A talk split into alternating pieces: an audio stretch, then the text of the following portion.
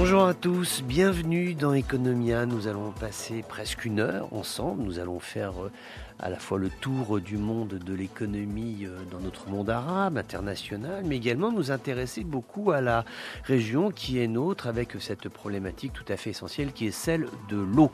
On a beaucoup de prises de conscience qui ont été opérées ces derniers temps. Il y a des directions très claires qui ont été prises par le roi du Maroc, décidant que l'eau doit vraiment être aujourd'hui un, chantier tout à fait important, à la fois pour les professionnels, hein, les acteurs qui travaillent dans le domaine de la ressource hydrique, et puis aussi pour nous tous qui sommes consommateurs et qui devons prendre garde à protéger la ressource, ne pas gâcher, avoir une attitude citoyenne, un comportement euh, citoyen envers l'usage qui peut être fait euh, de la ressource hydrique qui est tout à fait vital. Et hélas, nous sommes rentrés en période de stress hydrique. Il est donc tout à fait important de parler des enjeux de l'eau à la fois au Maghreb mais surtout au Maroc. Ce sera la grande interview qui va nous occuper durant la première partie de Economia. Ensuite, nous allons faire un grand voyage. Nous allons partir en Chine où il y a eu euh, cette semaine et ça continue encore, hein, quelques heures. Il y a euh, le 20e congrès du Parti communiste chinois, à la fois la reconduction de l'actuel président. Bon, ça, c'est a priori euh,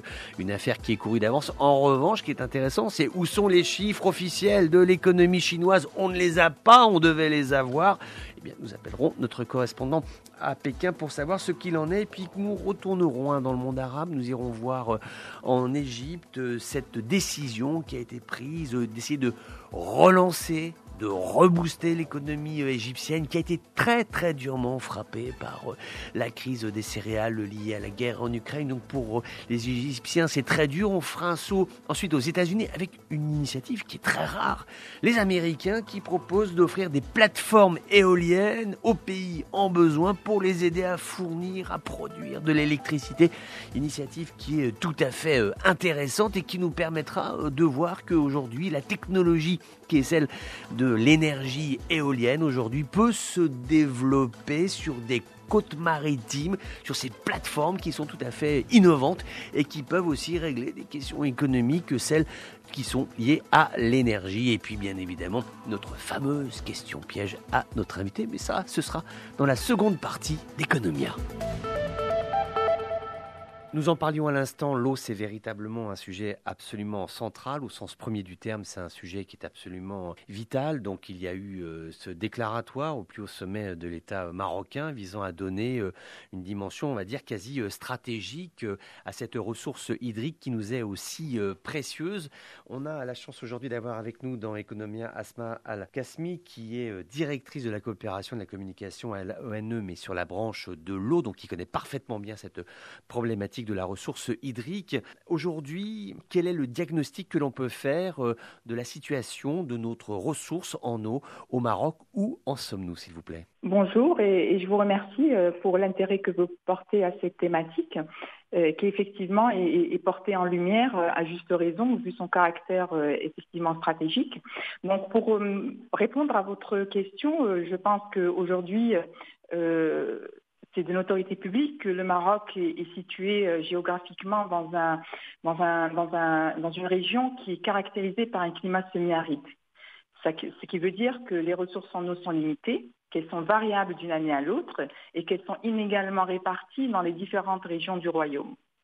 Euh, à titre d'exemple, euh, les déficits des apports d'eau durant les quatre dernières années ont dépassé les 50 et avec un maximum de 85% durant l'année en cours. Donc ce déficit euh, hydrique au Maroc s'aggrave sous l'effet conjugué des changements climatiques et aussi de l'accroissement de la demande en eau qui est consécutive au, développement socio-économique que connaît euh, notre pays.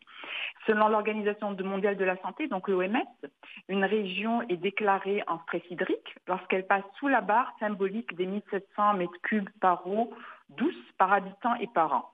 Sous le seuil des 1000 mètres cubes, on parle alors de pénurie d'eau. Avec euh, environ 600 euh, mètres cubes par habitant et par an, le Maroc est donc aujourd'hui en situation de pénurie d'eau.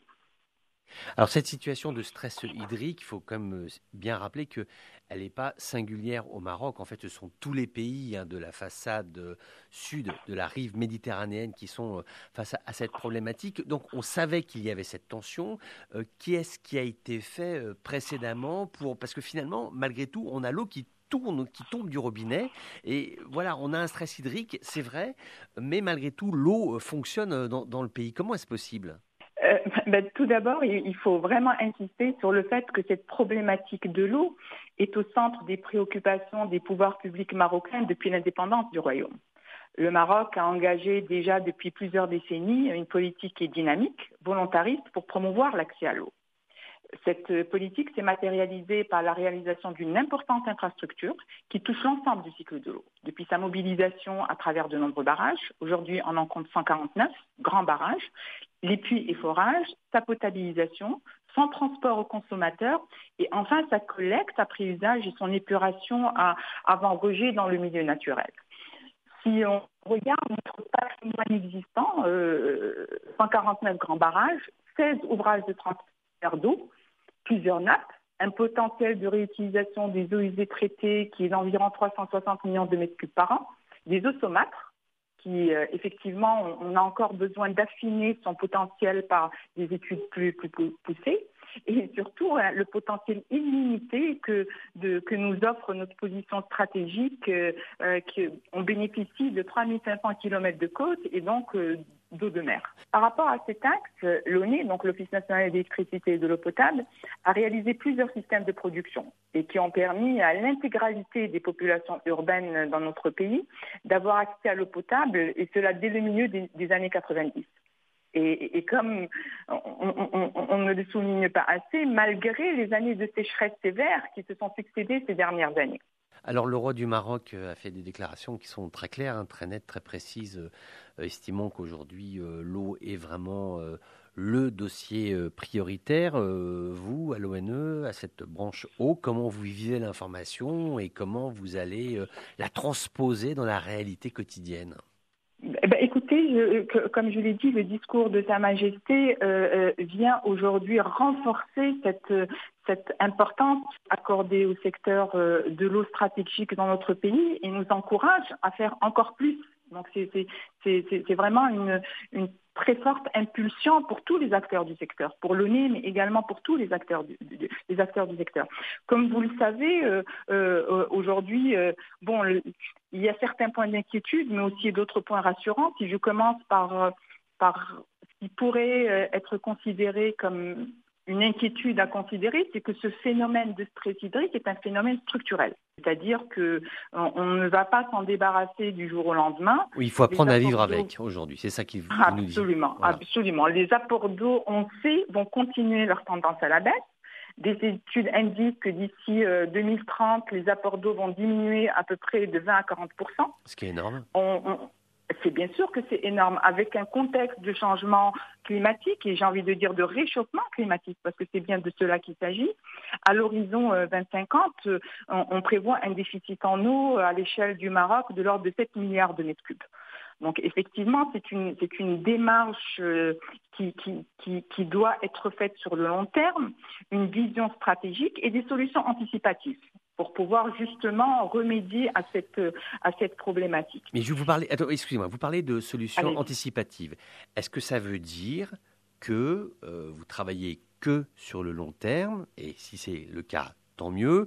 Et est-ce qu'on peut comprendre, en transparence de ce que vous nous dites, que finalement, on est tranquille pour euh, l'été prochain, pour les prochaines années? Il faut juste simplement se préparer à des décennies qui seront complexes Ou est-ce que on a d'ores et déjà matière à s'inquiéter pour les prochaines années? Je vais vous répondre à moitié, c'est-à-dire je, ne vais pas vous donner la réponse que vous attendez. Euh, je ne pense pas que l'on doit être tranquille.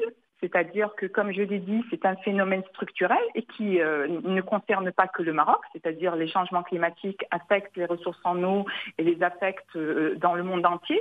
mais est-ce que, concrètement, mais est-ce que concrètement dans le pays, on est tranquille pour, pour mais cela dit, tranquille, ça veut dire que, que c'est géré, que tous les acteurs du marché sont mobilisés pour répondre à la directive qu'ils ont reçue. voilà, parce que la question qu'on se pose, c'est celle de la sécheresse, vous la comprenez cette question, et ça génère énormément d'inquiétudes.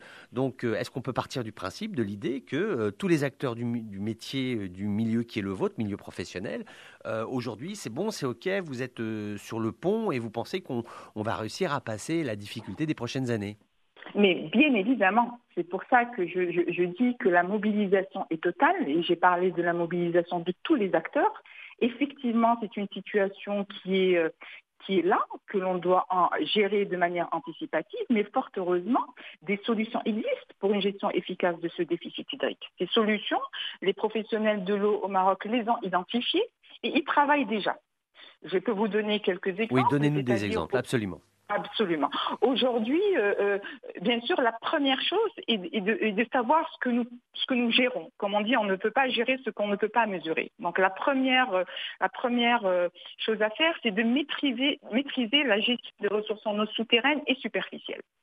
Ceci est fait à travers le renforcement, bien sûr, du contrôle des prélèvements non autorisés, une meilleure connaissance de nos nappes, et notamment les nappes profondes et saumâtres, la lutte contre l'envasement des barrages et des, initiatives ou des projets structurants et innovants ont été réalisés durant les deux dernières années, notamment le, perçage des barrages en exploitation qui a été réalisé par l'ONE sur les barrages de Massira et Idriss Ier. Et ce sont de véritables prouesses techniques qui ont été réalisées pour la première fois dans le continent africain. Il y a aussi, euh, et, là c'est très important d'en parler, la, montée en puissance des technologies innovantes, notamment pour le dessalement de l'eau de mer. Aujourd'hui, mais qui est consommateur d'énergie, c'est que ça reste malgré tout compliqué et onéreux pour tout le monde. Ça fonctionne très bien, mais c'est très cher. Mais ça fonctionne, ça c'est vrai ça fonctionne. Et puis même par rapport à la dimension coût, aujourd'hui, beaucoup d'efforts sont faits de manière à optimiser le coût de production de l'eau, qu'elle soit à partir de l'eau dessalée ou, autre. Et donc, toutes les, tous les efforts sont faits pour pouvoir arriver au prix du mètre cube le plus optimal. Mais c'est intéressant ce que vous dites. C'est intéressant ce que vous dites parce que vous savez que, euh, par exemple, sur, euh, on va parler d'un autre pays du, monde arabe. Tout à l'heure, vous évoquiez très brièvement le fait qu'il y avait euh, des forages que les gens font chez eux de façon assez inconsidérée, et souvent d'ailleurs en infraction avec la loi. Et en fait, on se rend compte que sur le nord-ouest syrien, ces forages dits sauvages dans le nord-ouest syrien, c'est un véritable désastre environnemental. C'est-à-dire que la ressource hydrique, elle est absolument saccagée. C'est aussi important de savoir que euh, les autorités compétentes sont mobilisées, font le travail, et que ceux qui donnent et ceux, ceux qui trouvent et qui distribuent l'eau, ce sont bien les interlocuteurs qui sont reconnus par l'État. C'est important parce que sinon, s'il y a un surstress, euh, les gens font un peu n'importe quoi pour trouver de l'eau et c'est une catastrophe absolue, n'est-ce pas? Ah, Absolument, et c'est pour ça qu'il y a aussi une dimension importante à, prendre en compte, c'est cette dimension de valorisation des ressources en eau. C'est-à-dire aujourd'hui, la, ressource en eau n'est pas uniquement l'affaire des professionnels de l'eau, la gestion de l'eau est l'affaire de tout un chacun. C'est-à-dire que la mobilisation de toutes, de toutes et de tous est nécessaire pour pouvoir comprendre la valeur de l'eau, comprendre qu'elle est de plus en plus rare et que son utilisation doit être faite de manière, euh, de manière rationnelle. Et, aussi, c'est pour ça que j'ai parlé de, de, aujourd'hui d'innovation, innovation dans tous les dans tous les aspects de gestion de la ressource en. Bien sûr, pour la mobilisation, on a parlé de, des barrages, on, a parlé du dessalement de mer qui, qui devient vraiment une option euh, au Maroc et qui, qui va augmenter. Aujourd'hui, on a on, on, obtient l'eau potable à partir du dessalement de l'eau de mer, euh, un pourcentage qui est encore très faible. Donc, euh, euh, on, est toujours dépendant à, plus de 97% des ressources en eau conventionnelle, c'est-à-dire les barrages et les, ressources souterraines. et, L'objectif est de diminuer cette dépendance en utilisant les ressources non conventionnelles, le dessalement de l'eau de mer, la réutilisation des eaux usées traitées, parce qu'elles sont moins vulnérables justement au, changement climatique. Mais c'est intéressant. mais, absolument. Mais ce qui est intéressant, c'est en fait dans, le, le raisonnement qui est le vôtre, on a le sentiment que finalement vous n'êtes pas seul et que ce travail sur l'eau, on va tous le faire collectivement, que c'est une prise de conscience euh, partagée. Et euh, c'est vrai que c'est formidable à la fois que beaucoup d'efforts, et c'est nécessaire, de toute façon c'est vital que des efforts soient faits pour avoir de la ressource hydrique, qu'il y ait de l'eau pour tout le monde. Mais d'un autre côté, c'est vrai que le consommateur, il est aussi co-responsable du travail que vous faites. Ça, c'est vraiment, c'est pour ça que l'eau, l'eau n'est pas un sujet anodin.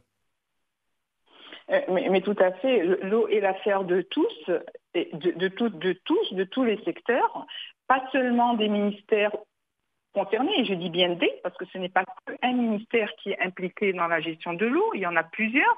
ce n'est pas uniquement l'affaire des institutions et des opérateurs en charge de la gestion de la ressource en eau, mais de toutes les composantes de la société. Je peux citer le rôle important du secteur privé, des institutions de recherche et de développement, la société civile, le citoyen. Donc vraiment, l'eau est au cœur de notre vie quotidienne. Et d'ailleurs, un enjeu majeur aujourd'hui est de lutter contre le, gâchis d'eau et contre le gaspillage. justement, ça c'est un point, ça c'est un point qui est très très très sensible parce qu'on voit encore. Et cet été, il faut dire les choses, disons les choses clairement. On l'a vu, il y a encore des gens qui, dans ce pays, malgré ce que vous dites, malgré la sensibilisation, vous avez des gens qui arrosent leur jardin avec de l'eau du robinet. Vous avez des gens qui remplissent leur piscine avec de l'eau potable. Euh, vous avez des, entreprises qui vous font des très jolis gazons en plein été et qui vont arroser à midi. Euh, il y a un vrai problème sur le gâchis quand même. Ben écoutez, euh, je crois que, que, ce gâchis doit être absolument traité encore une fois, par tout le monde. Parce que évidemment, quand on parle de perte d'eau, euh, je vais revenir à ce que vous avez dit par rapport au, gâchis au niveau de l'arrosage, mais les gaspillages de l'eau existent aussi au niveau des pertes des réseaux euh, de transport. Oui, exactement, sur les, les infrastructures vétustes. Voilà, pas vétustes, mais c'est des, des, des, pertes qui, sur lesquels on peut agir aujourd'hui. C'est-à-dire, je peux aussi vous donner un, à titre d'exemple, par exemple, l'ONE, on, a mis en place une stratégie pour l'amélioration des performances techniques des installations de production et de distribution d'eau potable et qui utilise des nouvelles technologies qui nous permettent aujourd'hui une plus grande efficacité dans la recherche des fuites. On parle de gaz traceur, on parle de smart ball et aussi une méthodologie opérationnelle plus performante qui garantit une intervention rapide. C'est-à-dire on détecte les, fuites et on les répare. Il, y a des objectifs importants pour pouvoir euh, améliorer ces rendements, c'est-à-dire qu'aujourd'hui, on, on, a un objectif à l'horizon 2030 d'atteindre des rendements moyens à la production de 98%, un rendement moyen à la distribution de 78%, mais que nous essayons vraiment d'augmenter de, à 80% puisque, bon, je vais vous donner un exemple peut-être qui va bien vous parler, c'est-à-dire que quand on gagne un point dans le rendement, cela permet d'économiser l'équivalent du volume nécessaire pour alimenter une ville de 250 000 habitants. C'est énorme, 230 000 habitants. Une ville de la, euh, comme la Lyon. Oui, c'est énorme. Ce qui est énorme. Donc, ce sont vraiment des efforts aujourd'hui qui sont, qui sont entrepris, dans lesquels on travaille au quotidien, parce qu'on sait que, bon, la meilleure eau, c'est l'eau qu'on n'utilise pas. Oui, c'est une, jolie formule, il faut la garder, celle-là. C'est une jolie formule. C'est vrai. mais, bon, je vous dis ce que je ressens. C'est formidable. On, se rend bien compte qu'il y a des efforts colossaux qui ont été faits. Et vous aviez raison euh, de rappeler que, en fait, euh, ça répond. C'est un peu la continuité de la politique des barrages hein, qui a été euh, initiée par feu le roi Hassan II. C'est lui qui en fait avait été à l'initiative de tout cela. Maintenant, c'est vrai, mais ça c'est une question qui est assez euh, euh, peut-être euh, un peu plus pas, philosophique, mais une question qui est peut-être plus fondamentale. C'est celle du coût de l'eau, sachant qu'il faut bien rappeler que l'eau ne euh, vous gérez la ressource, mais vous ne la distribuez pas. C'est pas vous qui euh, l'apportez. Ce sont d'autres sociétés publiques ou parapubliques ou privées qui vont le faire. Euh, aujourd'hui, c'est quand même un débat qui se pose. C'est que pendant. Je voudrais quand même vous arrêter. Je voudrais quand même vous arrêter. Oui, dites-moi. Cette, cette, information, l'ONE reste le premier distributeur d'eau potable. C'est-à-dire, on ne distribue pas dans les grandes villes. Où oui, vous ne distribuez pas, par exemple, sur la zone nord. C'est Veolia qui le fait. C'est à Mindis. Alors, les, opérateurs privés interviennent au niveau de quatre villes au Maroc. Rabat, Casablanca, Tanger et Tétouan.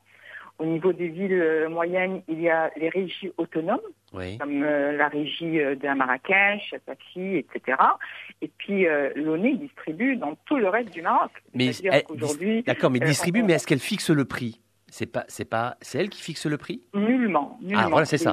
Les, nullement. Les prix sont fixés par les, pouvoirs publics. Voilà, c'est cela. Concertation euh, qui, ne, qui bien sûr au est, est impliquée, mais ce n'est pas une prérogative de. de, Absolument. mais, mais, non, mais ce que je voulais dire, c'est que c'est que c'est un vrai débat euh, et c'est un débat qui est insoluble. Hein, donc, euh, forcément, je, je suggère qu'on l'aborde de façon apaisée, qui, qui est de se dire, mais est-ce que l'eau c'est un droit? Ça, fait, ça fait des milliards d'années que, l'on boit et que l'eau a toujours été gratuite. Et c'est vrai qu'aujourd'hui, au, regard de, ce qu'est la tension sur la, la, ressource hydrique, sur les enjeux de la distribution, l'eau est devenue payante. Et c'est vrai que le coût de l'eau, c'est très facile quand ça coule du robinet, mais on ne se rend pas toujours compte de tous les efforts qu'il y a en amont et qui nécessitent que l'on paye cette eau, puisque c'est un bien qui est apporté chez nous. Et c'est vrai que le coût de l'eau aujourd'hui fait débat. Il faut dire les choses clairement. Je ne sais pas ce que vous comment vous, le percevez. C'est aussi difficile d'expliquer que l'eau a une valeur financière. Ben écoutez, je, vais vous répondre très simplement. Oui. Parce que le questionnement est est-ce que c'est un bien de consommation ou en fait un droit? Oui, c'est une question profonde. Tout d'abord, c'est bien évidemment un bien de consommation, comme tout bien économique. Mais, ce qu'il faut aussi souligner, et c'est là la, dualité de la question, c'est que l'eau est un droit constitutionnel. Oui, c'est intéressant. Aujourd'hui, la notion du droit à l'eau, hmm. euh, bien sûr, a été reconnue à l'échelle internationale par la, par la, la, résolution de l'Assemblée générale des Nations unies en, en 2010, qui a reconnu le droit à l'eau, mais qui surtout est consacrée par la Constitution du Maroc de, de 2011 et celles qui l'ont précédée, donc, euh, oui, c'est absolument central. Sachant que, si je puis me permettre, je, trouve qu'il est aussi important de, bien rajouter le droit à l'eau potable.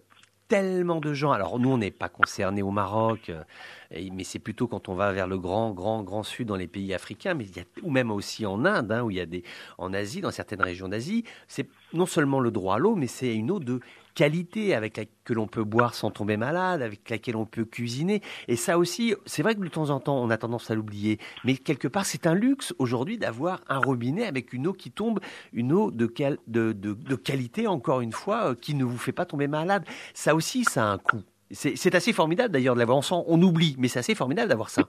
Bah, écoutez, je vous remercie pour cette pour cette euh, cette remarque sur la qualité de l'eau, parce qu'effectivement aujourd'hui euh, on entend beaucoup là, on entend, beaucoup là les discussions par rapport à la rareté, par rapport à, la diminution de l'eau, des ressources en, en termes de quantité, mais la qualité est, est primordiale. Aujourd'hui, une eau potable euh, et, suit certaines normes fait l'objet de, de contrôle qualité qui est très très très rigoureux. D'ailleurs, euh, l'ONE, aujourd'hui, on dispose d'un laboratoire central au niveau du, de, de Rabat qui est accrédité par l'Organisation mondiale de la santé qui euh, veille justement à ce que l'eau du robinet partout au Maroc puisse être euh, consommée, sans aucun risque mm. absolument. Non seulement ça, mais c'est le contrôle qualité et aussi délocalisé. C'est-à-dire mm. qu'aujourd'hui, on a une, une, une, une, flotte de quelque chose comme 120 laboratoires qui sont, qui sont euh, au niveau de toutes les régions du Maroc. C'est-à-dire la responsabilité de l'ONU, c'est bien sûr euh, un travail formidable pour mobiliser l'eau, pour la traiter, pour la potabiliser, mais pour s'assurer de sa, de, de, de, sa qualité. Absolument. Et chose que l'on fait et qui est primordiale pour la, pour la, pour, pour, pour l'eau en tant que bien de consommation. L'autre dimension que je voulais quand même aborder avec vous quand vous avez parlé de droit à l'eau, on n'oublie pas que c'est le droit à l'eau et à l'assainissement. Oui, absolument, absolument. C'est aussi euh, en termes d'hygiène et de, en termes sanitaires, c'est absolument vital et essentiel, absolument. Et, là aussi, il faut quand même reconnaître le bon quantitatif euh, qui a mm. été réalisé par le Maroc, notamment euh, à partir de, de l'année 2005 par le lancement du programme national d'assainissement, qui a été maintenant reconverti, euh, évolué avec un programme beaucoup plus intégré, qui est le programme national d'assainissement liquide, mutualisé et de réutilisation des eaux usées traitées. Et donc, dans le cadre de ce programme, les, réalisations sont quand même assez incroyables, ne serait-ce par exemple la contribution de l'ONE, qui, intervient dans ce secteur depuis, euh, euh, je pense, l'année 2000 a réalisé plus de 126 stations d'épuration qui cumulent aujourd'hui euh, près de 500 000 mètres cubes jour de, de, de traités et qui sont autant d'un gisement pour pouvoir réutiliser justement cette eau usée traitée et contribuer à, l'économie de l'eau potable. Ah, vous savez, et on va finir avec ça, Asmael Kasmi, juste partager euh, euh, ce qui se déroule actuellement en Irak sur la ville de, Bassora, euh, qui a été surnommée autrefois la Venise du monde arabe. pas de gestion des eaux, pas d'assainissement. Ce sont des centaines de personnes qui sont reçues dans les centres de santé qui tombent malades en buvant de l'eau, qui n'est même pas au robinet. Et c'est vrai, heureusement, on a, grâce au travail que vous faites, c'est une difficulté que l'on ne connaît pas. Comme on dit, si vous me permettez l'expression, vous faites le job, n'est-ce pas?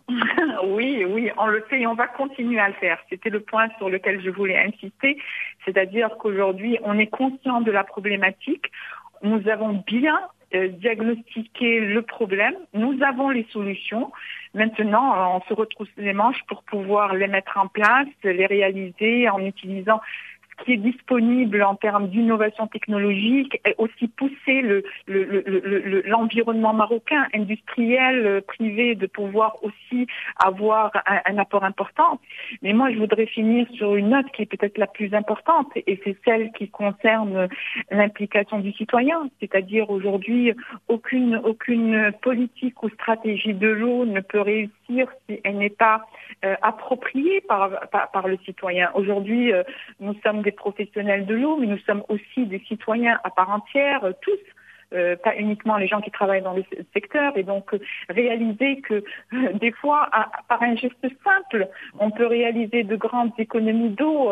On, connaît des éco-gestes, utiliser une douche au lieu d'un bain, laver sa voiture avec un seau d'eau au lieu d'utiliser un, un, un, J'ai absolument, non, mais c'est vrai que c'est. Et pour ça, et pour ça, on peut finir vraiment par ces mots, c'est que le travail que vous faites, vous et vos équipes, est absolument passionnant parce que l'eau, c'est malgré tout euh, quelque chose de particulier, de singulier, qui nous est absolument vital. Asmael Kasmi, je vous remercie mille fois d'avoir été là. On vous retrouve euh, tout à l'heure dans la seconde partie euh, d'Economia. Nous allons aller en Chine, un grand voyage à travers les décalages horaires. A priori, pas de surprise. Hein, président chinois Xi Jinping va être reconduit dans ses fonctions présidentielles ce week-end. En revanche, ce qui est quand même assez incroyable, c'est qu'on n'a toujours pas euh, les derniers chiffres de l'économie chinoise. On va appeler dans quelques instants notre correspondant à Pékin. Et puis ensuite, on ira euh, en Égypte avec euh, toujours une économie égyptienne qui est en difficulté hein, après euh, la crise ukrainienne, toujours cette euh, problématique de la livraison euh, des céréales et puis essayer de retrouver une dynamique de capter des investissements, de faire vivre la nouvelle ville administrative, de créer des centres industriels qui soient compétents, qui arrivent à, capitaliser, qui arrivent à fixer les investissements étrangers. C'est très difficile aujourd'hui pour les Égyptiens. Et puis ensuite, on ira bah, aux États-Unis avec cette initiative qui est tout à fait originale, qui est celle de fournir, de donner des euh, plateformes éoliennes. Alors, donner, attendons de voir comment tout cela va être facturé au dernier moment. Mais en tout cas, c'est une démarche qui est vraiment très intéressante parce que ça nous permet euh, euh, de voir qu'il y a aussi une autre approche de la coopération qui est pensée par les États-Unis d'Amérique, notamment sur le secteur énergétique, ce qui est tout à fait intéressant. Et puis nous finirons avec notre question piège à notre invité, une question qui va la surprendre parce qu'effectivement, là, pour le coup, elle ne s'y attend absolument pas. Le point économique euh, de la semaine a une dimension particulière, d'abord parce qu'il va nous amener en Chine, où se déroule le congrès du Parti communiste chinois, du tout-puissant Parti communiste chinois. Cela va se dérouler jusqu'à dimanche, et a priori, c'est un événement essentiellement politique, puisqu'il s'agit euh, vraisemblablement du nouveau sacre de l'actuel Xi Jinping, le président euh, chinois, qui devrait être reconduit dans ses fonctions malgré le climat et là, on revient à l'économie, le climat des affaires, somme toute, assez euh, morose qu'il y a depuis ces deux crises successives qui se sont euh, produites, d'une part euh, le Covid et d'autre part la guerre en Ukraine. Alors, c'est intéressant de voir ce qui s'est passé cette semaine en Chine, ne serait-ce d'un point de vue politique, puisque en Chine, finalement, l'économie n'est jamais vraiment loin des orientations qui sont choisies par aujourd'hui la direction du Parti communiste. Et il a été choisi durant cette semaine la voie de la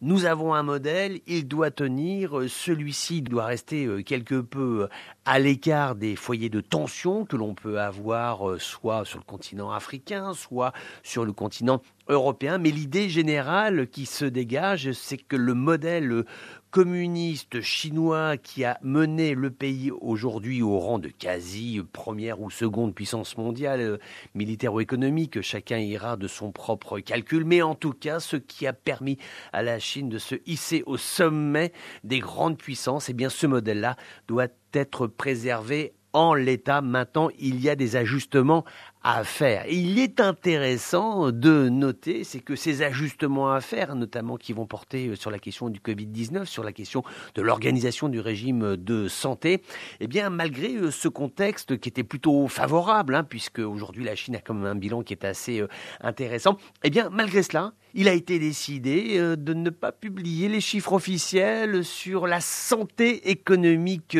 du pays. Pourquoi ce silence alors que logiquement on aurait dû les connaître? Eh bien, on va retrouver à Pékin notre correspondant Stéphane Tambrin. Alors aucune explication officielle à ce report qui est plutôt inhabituel, mais on imagine que de bons chiffres pour l'économie chinoise auraient été publiés comme prévu, d'autant que nous sommes ici en plein congrès du Parti communiste et que le président Xi Jinping, qui doit décrocher un troisième mandat officiellement ce dimanche, est resté plutôt discret jusque-là dans ses discours sur les questions économiques. Il s'est contenté d'annoncer que les mesures de lutte contre le Covid allaient se poursuivre, alors que ce sont elles essentiellement qui font tousser l'activité du pays. Effondrement du secteur immobilier, hausse du chômage, faillite en casse des PME. Vendredi dernier, la Chine avait déjà reporté, sans donner de raison, les chiffres du commerce pour septembre. Mais le Covid n'est pas, selon les experts, le seul responsable des difficultés de l'économie chinoise. La joute qui l'oppose aux États-Unis, notamment dans le domaine du contrôle des hautes technologies, est aussi responsable de l'essoufflement de l'économie, les États-Unis ayant coupé l'approvisionnement en semi-conducteurs et inscrit la plupart des géants chinois de la tech sur une liste noire. Résultat, la Chine va mettre l'accent sur l'indépendance technologique Dan Wang est économiste au sein de la banque Hang Seng à Hong Kong. But it just seems that it is not just an economic target, but also a political mission. And the coming five years will have a uh, very high priority for developing China's indigenous technology. Uh, to close the gap between China and the US, uh, there's going to be a very long, uh, long way to go. Alors après 40 ans de forte croissance portée notamment par les exportations, la Chine veut monter en gamme. Le pays s'était fixé officiellement pour 2022 une hausse du PIB de 5,5%, mais au vu de toutes ces difficultés, elle devrait être plus proche de 3%, 3,2% même selon les prévisions du Fonds monétaire international ajusté la semaine dernière. Au deuxième trimestre, le PIB avait progressé de 0,4% sur un an et on anticipait déjà une récession, ce qui aurait fait mauvais genre en plein congrès où l'ambiance est plutôt ici au satisfecit général. En Chine, tout est politique et rien ne doit venir perturber le couronnement de Xi Jinping. Stéphane Pambrin à Pékin pour Média. Oui, ce qui est intéressant dans ce que nous disait euh, Stéphane à Pékin, c'est qu'effectivement, il y a toujours cette corrélation entre le politique et l'économique et ce qui fait qu'aujourd'hui, ce positionnement chinois sera toujours intéressant à suivre dans les prochaines semaines, notamment par rapport au conflit euh, ukrainien qui euh, tire vers le bas la consommation en Europe. Et ça, ça ne plaît absolument pas aux autorités chinoises.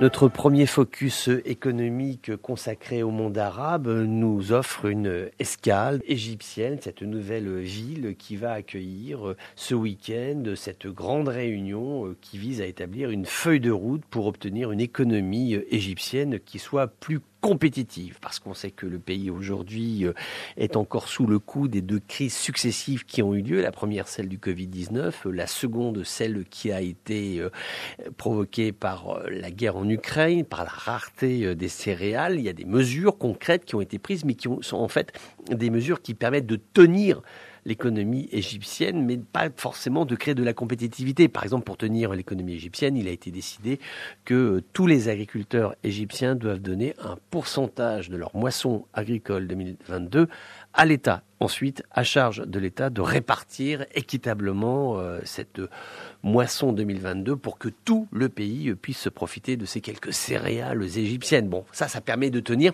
mais ce n'est pas ça qui va créer de la compétitivité.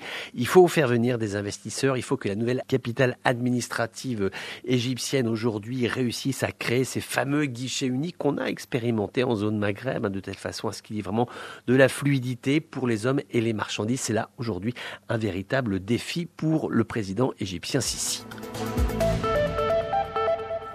Elle est intéressante, cette étude qui a été faite euh, en Irak pour voir quel usage est fait des impôts qui sont euh, prélevés. Le résultat est assez inquiétant euh, selon des sources proches du gouvernement, mais qui sont proches des bureaux administratifs gouvernementaux. Ce sont environ 800 millions de dollars qui ont été gaspillés par la pléthorique euh, administration irakienne qui euh, recouvre environ un million de personnes. Il y a un million de feuilles de salaire qui tombent chaque mois, donc euh, c'est une administration qui est pesante, qui est lourde, qui coûte cher aussi à l'État, mais ça permet aussi de pérenniser des emplois. Il y a de l'argent qui est rentré avec les impôts, ce sont surtout les entreprises hein, qui travaillent dans le secteur des hydrocarbures qui règlent l'impôt, puisqu'en fait sur le travail informel ou sur les petites entreprises, souvent l'impôt qui est prélevé est extrêmement faible, sachant que la sécurité n'est pas assurée sur l'ensemble du territoire mais il n'en reste pas moins que les quelques millions, centaines de millions de dollars qui rentrent malgré tout dans les caisses de l'État sont aujourd'hui euh, sujettes à une mauvaise utilisation et donc environ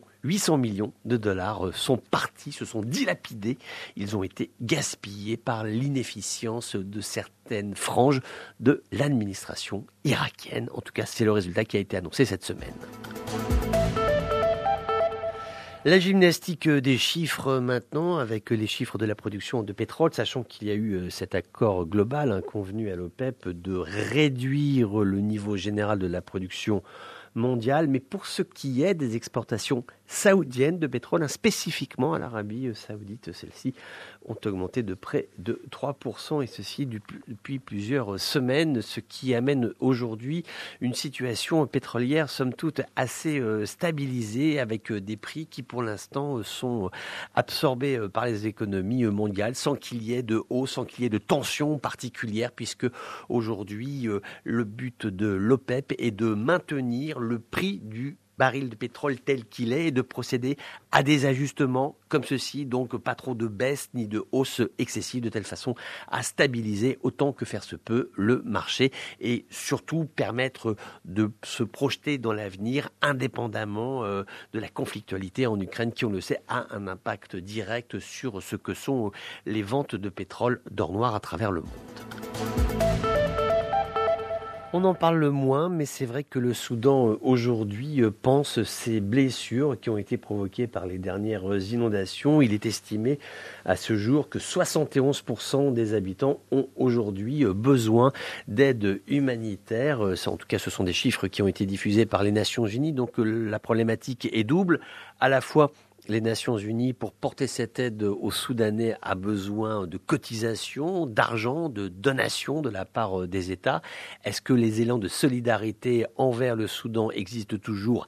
Rien n'est moins sûr parce que le nombre de crises euh, aujourd'hui euh, humanitaires, alimentaires, climatologiques, le nombre est tellement important que les États donateurs riches ne peuvent pas être partout. Donc il faut saisir les liquidités et puis la deuxième question qui se pose est ensuite la mise en place d'aide et de soutien, sachant qu'il faut aller très vite et que c'est l'entièreté de régions qui ont été euh, impactées par ces terribles inondations et il faut tout reprendre à zéro avec euh, souvent des difficultés additionnelles qui sont liées à la disponibilité en eau euh, potable. On sait combien cette problématique de l'eau est absolument essentielle et aujourd'hui pour éviter d'avoir des épidémies de type choléra ou autre, il est absolument de sécuriser l'approvisionnement en eau potable en eau propre qui ne rendent pas les gens malades. Et c'est vrai qu'au jour d'aujourd'hui, si on veut que le Soudan euh, tienne et s'en sorte, il faut absolument aller très vite. En tout cas, c'est le souhait euh, des Nations Unies. Il faut relancer cette économie euh, soudanaise. Mais aujourd'hui, comment faire lorsque les caisses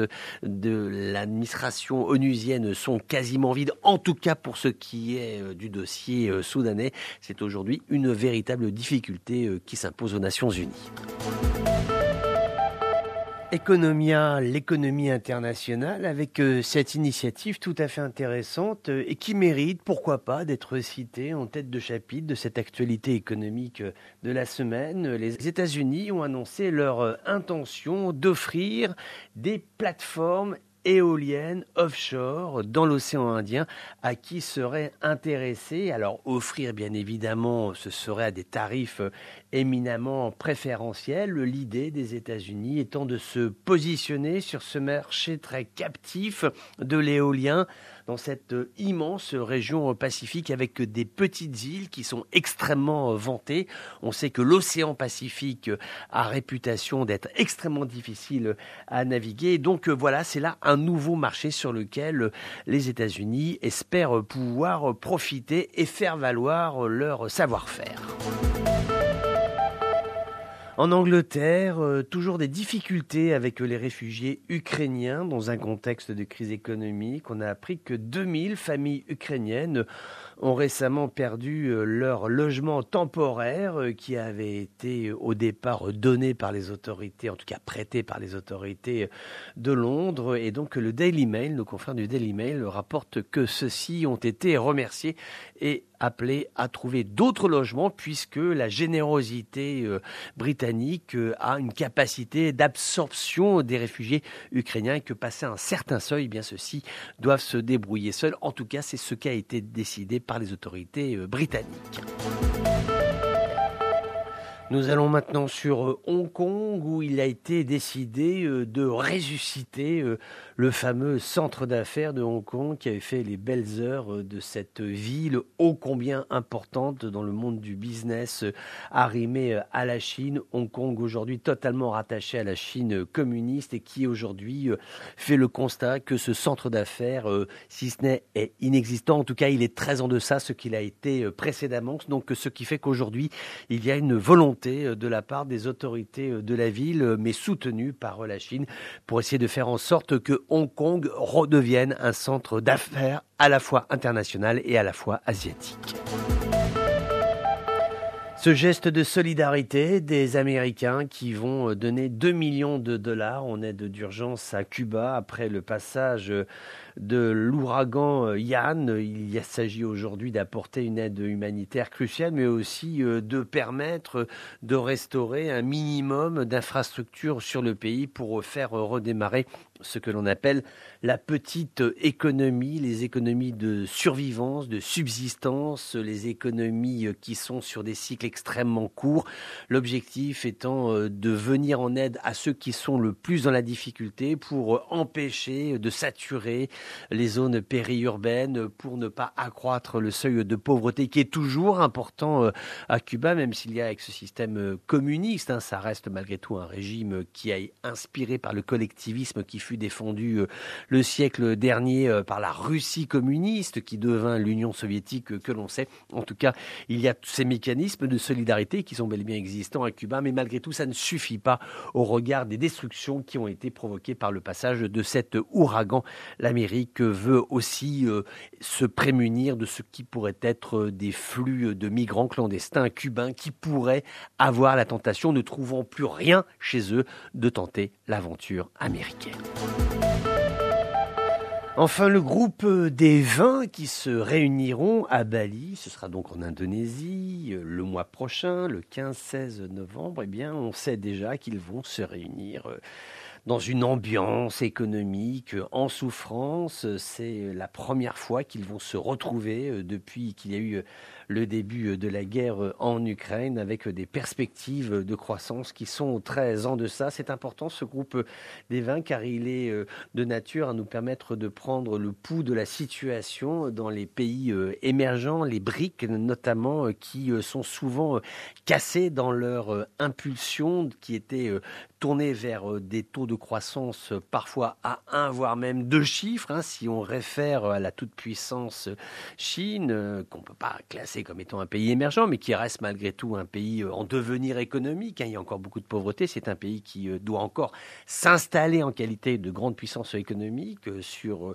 ce parterre des grands du monde. Et donc aujourd'hui, ce groupe des 20, ce G20, va permettre de voir où en sont ces économies qui essayent de passer entre les gouttes de la crise ukrainienne et qui voit euh, toujours hein, cette fameuse inflation euh, qui est là, qui fait souffrir euh, les populations et qui tasse à la fois la richesse des pays, qui tasse également l'épargne, donc ça fait moins d'argent pour les banques, ça fait moins de bénéfices. Cela s'inscrit dans le cadre d'un cercle non vertueux qui reste problématique pour le G20. En tout cas, rendez-vous a été pris, donc la date à retenir, ce sera à Bali durant euh, ces deux journées, celles du 15 et du 16 novembre prochain. Merci Asmaël Kasmi euh, d'être resté euh, avec nous. Vous le savez maintenant, c'est cette fameuse question piège, mais qui, rassurez-vous, je pense devrait vous convenir. Imaginons que nous sommes dans un autre monde, d'accord? Nous ne sommes plus dans le monde qui est le nôtre, et vous avez soudainement une baguette magique, et vous avez la capacité d'intervenir, pas sur le Maroc, pas sur le Maghreb, mais sur l'espace de, sur l'ensemble de l'espace euroméditerranéen. Vous avez le pouvoir de lutter contre le gâchis de l'eau. Quelle serait la première chose que vous pourriez euh, transmettre à l'ensemble des habitants de l'espace euroméditerranéen?